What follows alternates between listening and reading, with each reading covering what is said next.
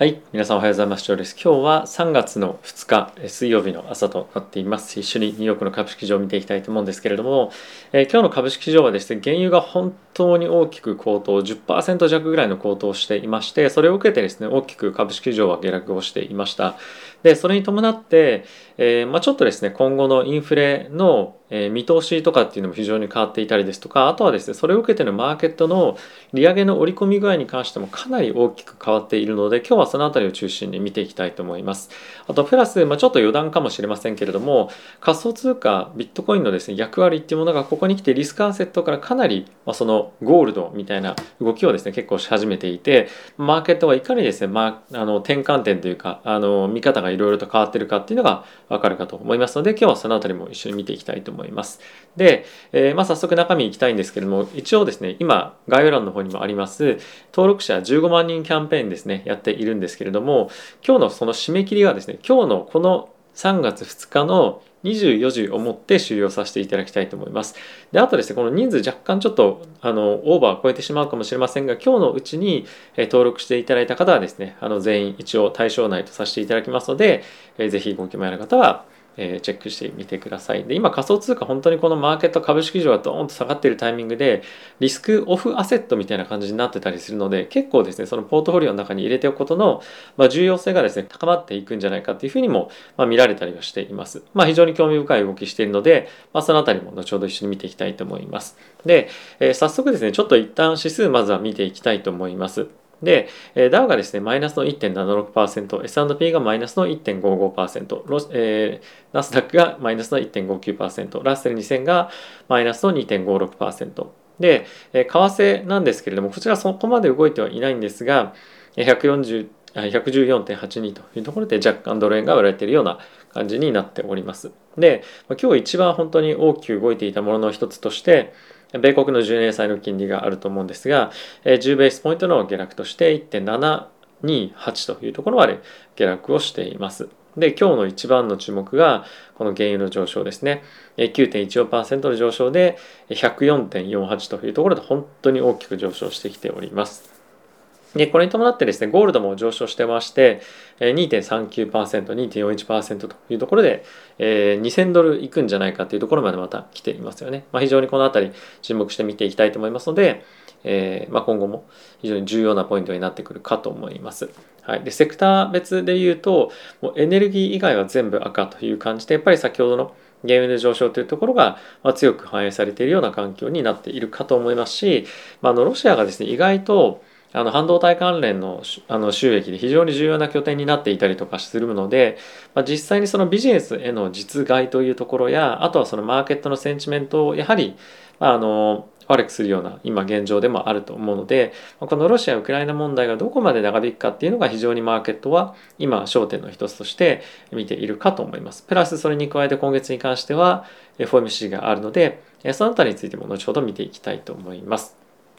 はい、でここからですねチャートだったりとかニュース見ていきたいと思うんですが、えその前にですねこのチャンネルはファンズ株式会社様のスポンサーでお送りしております。えファンズはですね個人が企業に対して間接的に貸付という形で投資できるプラットフォームになってまして主にですね年収500万円前後で1000え資産1000万円前後の方々が使っていらっしゃるということなのでぜひご興味ある方は概要欄の方からリンクありますのでぜひチェックしてみてください。はい。ということで、チャートちょっと見ていきたいと思います。え先ほどいろいろと見た中で、今日ですね、あの、2年債が大きく下落しているところも注目のポイントかなとえ思っております。で、これはやっぱりですね、利上げの織り込みの度合いが非常に大きく変わってきていて、え後ほども見ていくんですけれども、え50ベースポイントの利上げに関してはほぼもうないと、ほぼというかもうゼロですね、マーケットの追い込みがゼロまでなってしまっていて、でかつあの今後1年間という観点で見ても、利上げの幅の織り込み具合はドーンと今日の1日で大きく下がったんですね。で、この辺りを受けてマーケットは、その利上げ見通しというところを、まあ、大きく変更させざるを得ないなと。プラス、あの今のこのロシア・ウクライナ情勢を、まあ、どれぐらいですね、あのフェット関係者っていうのが、まあ、織り込むというかこ、その影響を織り込んでいくっていうことだと思うんですけれども、まあ、非常に難しい舵取りに、今なっていくんじゃないかなと思っております。でちょっとですねここで皆さんにあの見ていただきたいのがここ最近ずっとあの金利が上昇していくとか、まあ、そういった非常にあの何ていうんですかテーマがありましたよね。で、えー、そういったとこもあって銀行株がですね結構堅調に推移をしてきていたんですけれども、まあ、今日のタイミングで、えー、なんとですね、えー、去年か2021年の2月のタイミングまで下落をしています。なのでまあ52週間ぶりの安値更新というところまで落ちてきているんですけれども、まあ、この辺りを受けるとその金利上昇シナリオみたいなところがある程度崩れてくるというかあの、まあ、そういった状況にも一つあるのかなというところとあとはですね今回さっきも申し上げた通り仮想通貨がこのタイミングで大きく上がっていたりもするんですよね。で、まあ、こういうことを直接的に考えあの結びつけて考えるのはどうかいいのか分かりませんが、まあ、やはりその金融システムの中で銀行の重要性というところもしくはその今後のこの金利がまあ非常に不透明な動きが不透明な中での銀行の収益性プラス仮想通貨だったりとかイーサリアムも含めてのまあ、金融システムへの食い込みプラス重要性の上昇というところがですね本当に大きく今後はもっともっと注目されていくと思います。でやっぱり仮想通貨と今銀行って全く値動きあの連動はしていないんですけれどもある程度今後は、まあ、銘柄によってはではあると思うんですが、まあ、連動してくる要素っていうのも今後ビジネスとしては関連性非常に高く出てくると思いますし、まあ、この金融と仮想通貨の、まあ、この今値動きが真逆に動いているところっていうのは、まあ、非常に面白いなと思いました。マーケットが今どんどんどんどんリスクアセットから避難をしてゴールドが買われたり債券買われたりとかしている中で仮想通貨も今大きく買われているんですよね。ちょっと見ていきたいと思うんですけれども例えばビットコインなんかに関してはえー、本当に直前までは3万7000ドル近辺だったのが、えー、4万4000、5000とか、まあ20%ぐらい大きくあの上昇していると。いうような感じになってきていると。でこれはロシアへのたくさんのですねあの制裁ところ制裁とかっていうところを含めて行われていて一般の市民も企業も、ま、どんどんどんどんロシアンルーブルを売ってステーブルコイン買ったりビットコイン買ったりしているわけなんですが、まあ、こういったマーケットで今何がリスクアセットで何がリスクオフの時に買うアセットなのかっていうのが非常に大きく変わっている、まあ、このタイミングの中で非常に投資家心理をですねあの揺さぶるようなビットコインの動きっていうのは今後の株式市場にも、ま、一定程度影響してくるんじゃないかなと思いますし今後投資家がどこの資産に分散させようかっていうふうに考えている中でビットコインのこの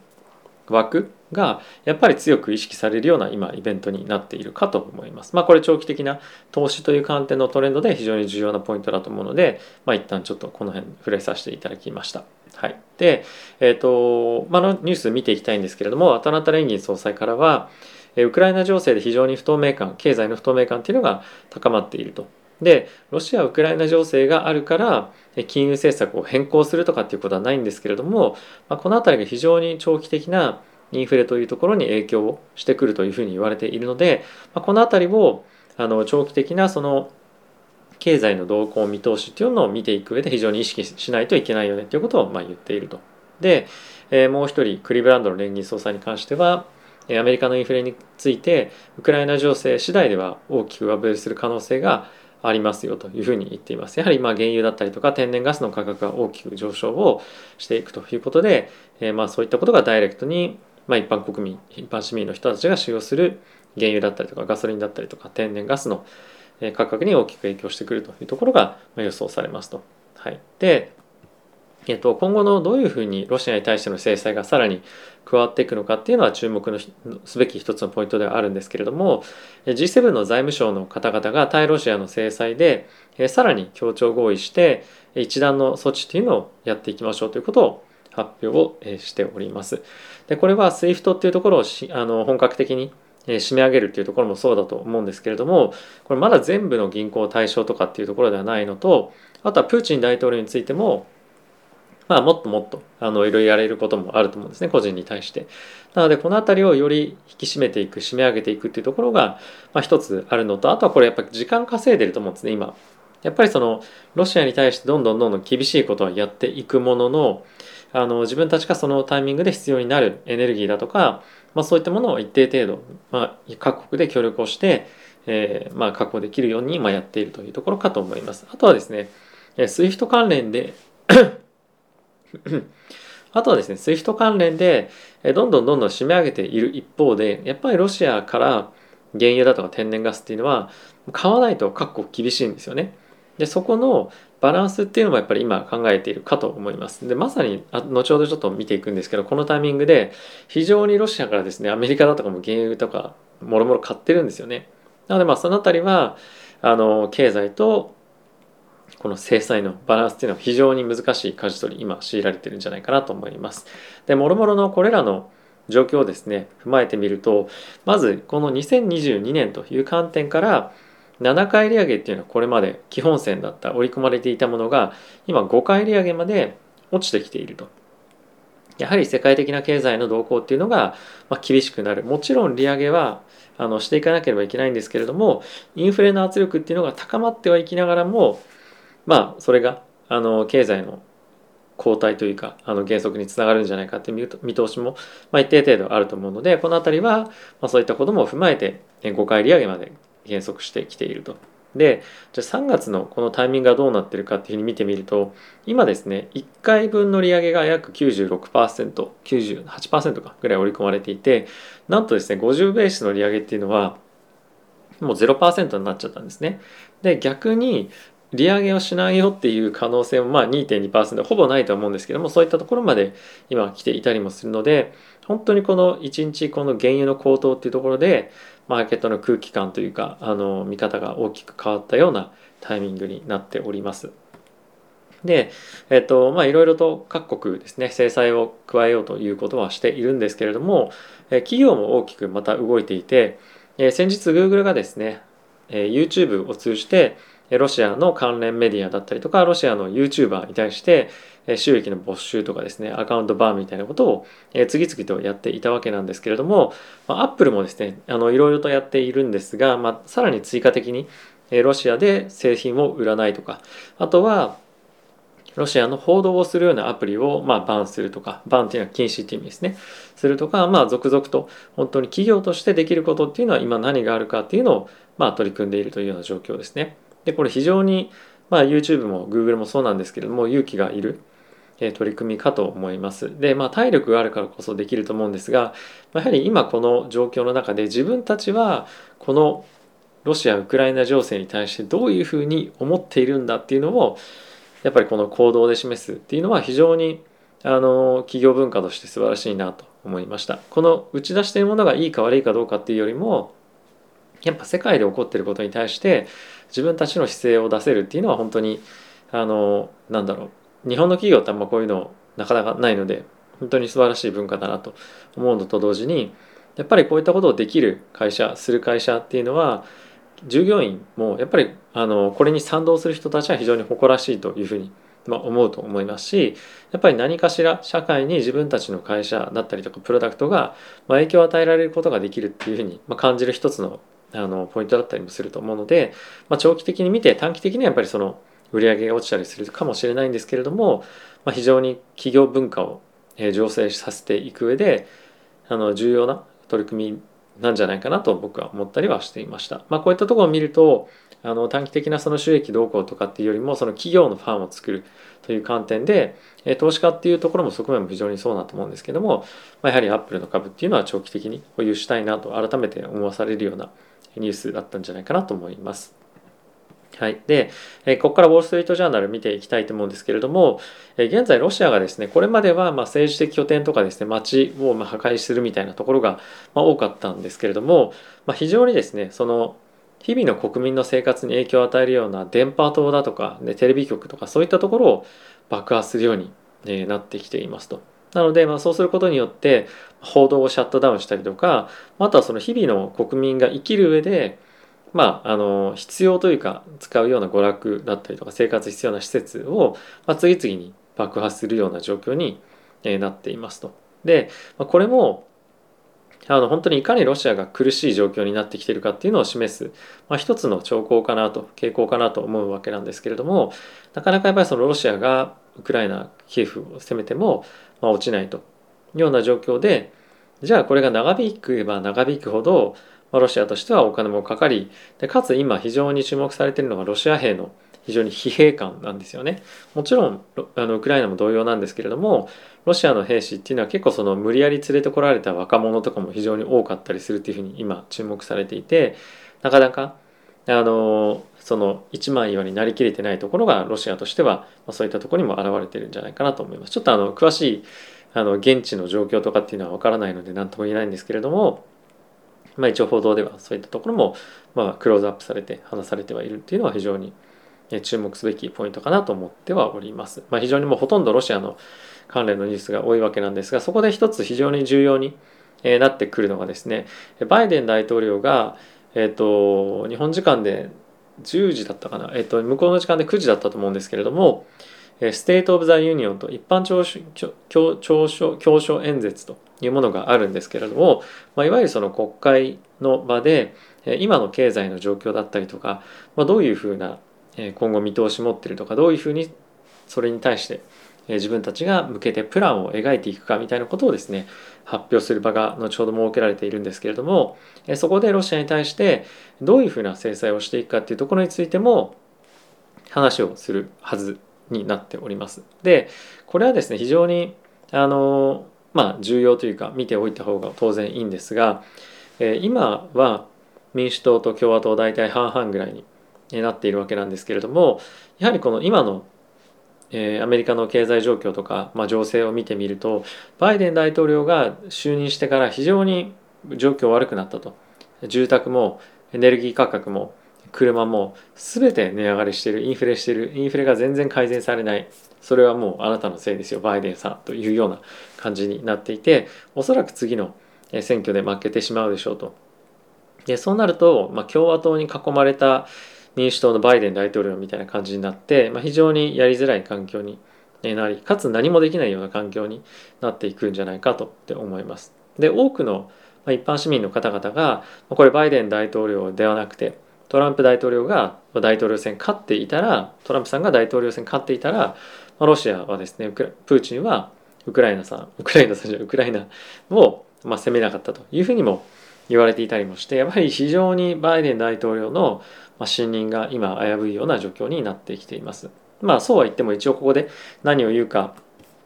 重要ですし今後の対応っていうのがこの辺りで見えてくると思うので、まあ、しっかりと見ておきたい一方で、まあ、このバイデン大統領への非常に低くなっているその信任が今後どういうふうな形でこのロシアウクライナ情勢を経てですね変わっていくのかっていうのも注目をしていきたいかなと思っております。はい、で、えー、続いてブルンバーグ見ていきたいと思うんですけれどもこちらも同様ですねウクライナが、まあ、モア・ブルータル・フォーム・オブ・ワー・アズ・ロシア・リグループスという書いてますけれども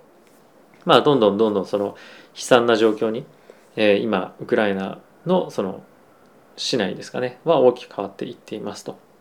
でこの辺りはやはりあのこういった状況が長引けば長引くほど合意平和和平合意みたいなところに向かっていったとしてもなかなかあの合意内容がまとまらなかったりとか、まあ、とはそのロシアへの制裁もあの完全にすぐに全て消えるってことはないと思うんですよね。で今後ロシアの、まあ、国際的な非常に重要な場での立場も低くなってくる中で、まあ、そのエネルギー関連の交渉とかっていうのもやっぱりすごい難しくなっていったりとかロシアも国際的な立場を失ったことによってよりその原油とか天然ガスとかそういったところでまあ、あの売り上げを売り上げというか、まあ、しっかりとお金を稼がないと、まあ、他のところで難しくなるっていうのもあると思うので、まあ、エネルギー価格の高騰に長期的にはつながっていくかなと思うのでこの辺りはまあ非常に良くないニュースかと思います。はい、あとはですねあのあんまりこのマーケット反応してないんですけどロシアがですね外国人に対してロシアの国債のクーポンの支払いっていうのもえ、停止しました。でこれ、まあ、いわゆるそのデフォルトなんですけれどもあのこれが起こるとロシアは今後外貨の調達というか資金の調達というのが非常に難しくなると思うんですよね。でただでさえこういったあのロシアの国債っていうのは投資家買わないっていうふうな姿勢を継続的に出してくると思う中でこんなことやって正直大丈夫なのかなっていうのはあるんですがおそらくまあ払えないっていう現状ももしかしたらあるのかなと思うんですが、まあ、この辺りはあの本当にまあ、ロシア危機じゃないんですけれどもあのロシアがこういったことを、まあ、継続して、えー、やっていくようであればあのロシアの債券の大暴落とかっていうのが起きたりとかあとは本当にロシアの金融システムがおかしくなることによって、まあ、世界に本当に大きくあの波及する可能性が十分あると思うのでこの辺りはあの結構重要なニュースかと思いますしリスクオフの方向に動きそうなニュースではあるかなと、まあ、逆にここでがこういったことが起こることによってまた仮想通貨ビットコインが上がるっていう可能性もあるんじゃないかなと思うので、まあ、この辺りの関連のニュースは引き続き見ていきたいかなと思っております。はい、あとはですねあのアメリカの方から発表があったことなんですけれども国連勤務のロシア人にですね国外退去の要請をしていましたと。で工作員の疑いがあるということでもう至る所からロシア人が排除されるっていうようなことが今まさに起こってきておりますと。でそうすればそうするほどロシアの孤立化っていうところだったりとかロシアのその国としての立場の低下につながっていくと思うので、まあ、ますますですねロシアとしては苦し紛れの、まあ、戦争というか、えー、まあ、対応を取ってくる可能性も、ま十分あるんじゃないかなと思います。まあ、ある程度この辺りについてはあの予想をしていながらも取り組んでくることもあると思うんですがそのこれだけウクライナが粘って前線しているというところは予想してなかったでしょうしそれに伴ってどんどんどんどん押し寄せるこの制裁の波っていうものをどう受け止めるかっていうのは今後注目していきたいポイントかなと思います。はいまあ、あのこういうことが起こると非常に中国の動きが重要になってくるので、まあ、中国がどこまで、まあ、ロシアをですねサポートするのか、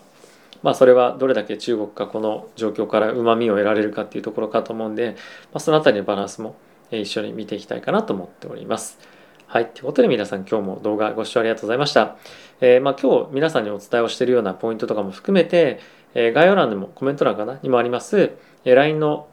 グループ、まあ、LINE 公式アカウントですね。でも配信をしておりますして、そちらの方がま迅速に対応している局面もありますので、ぜひですね、そちら登録していただけると嬉しいです。あとはですね、あの現在ブログ開設中で、あとおそらく2週間ぐらいで早ければできるかと思うんですけれども、そういったところを通じて、まあ、よりまあ面白いところをですね、あの YouTube ではカバーしきれないところを皆さんにお伝えしていこうと思いますので、それも LINE の公式アカウントを通じて皆さんに配信をしていこうかと思いますので、ぜひ登録していただけると嬉しいです。よろしくお願いいたします。はい。ではまた次回の動画でお会いしましょう。さよなら。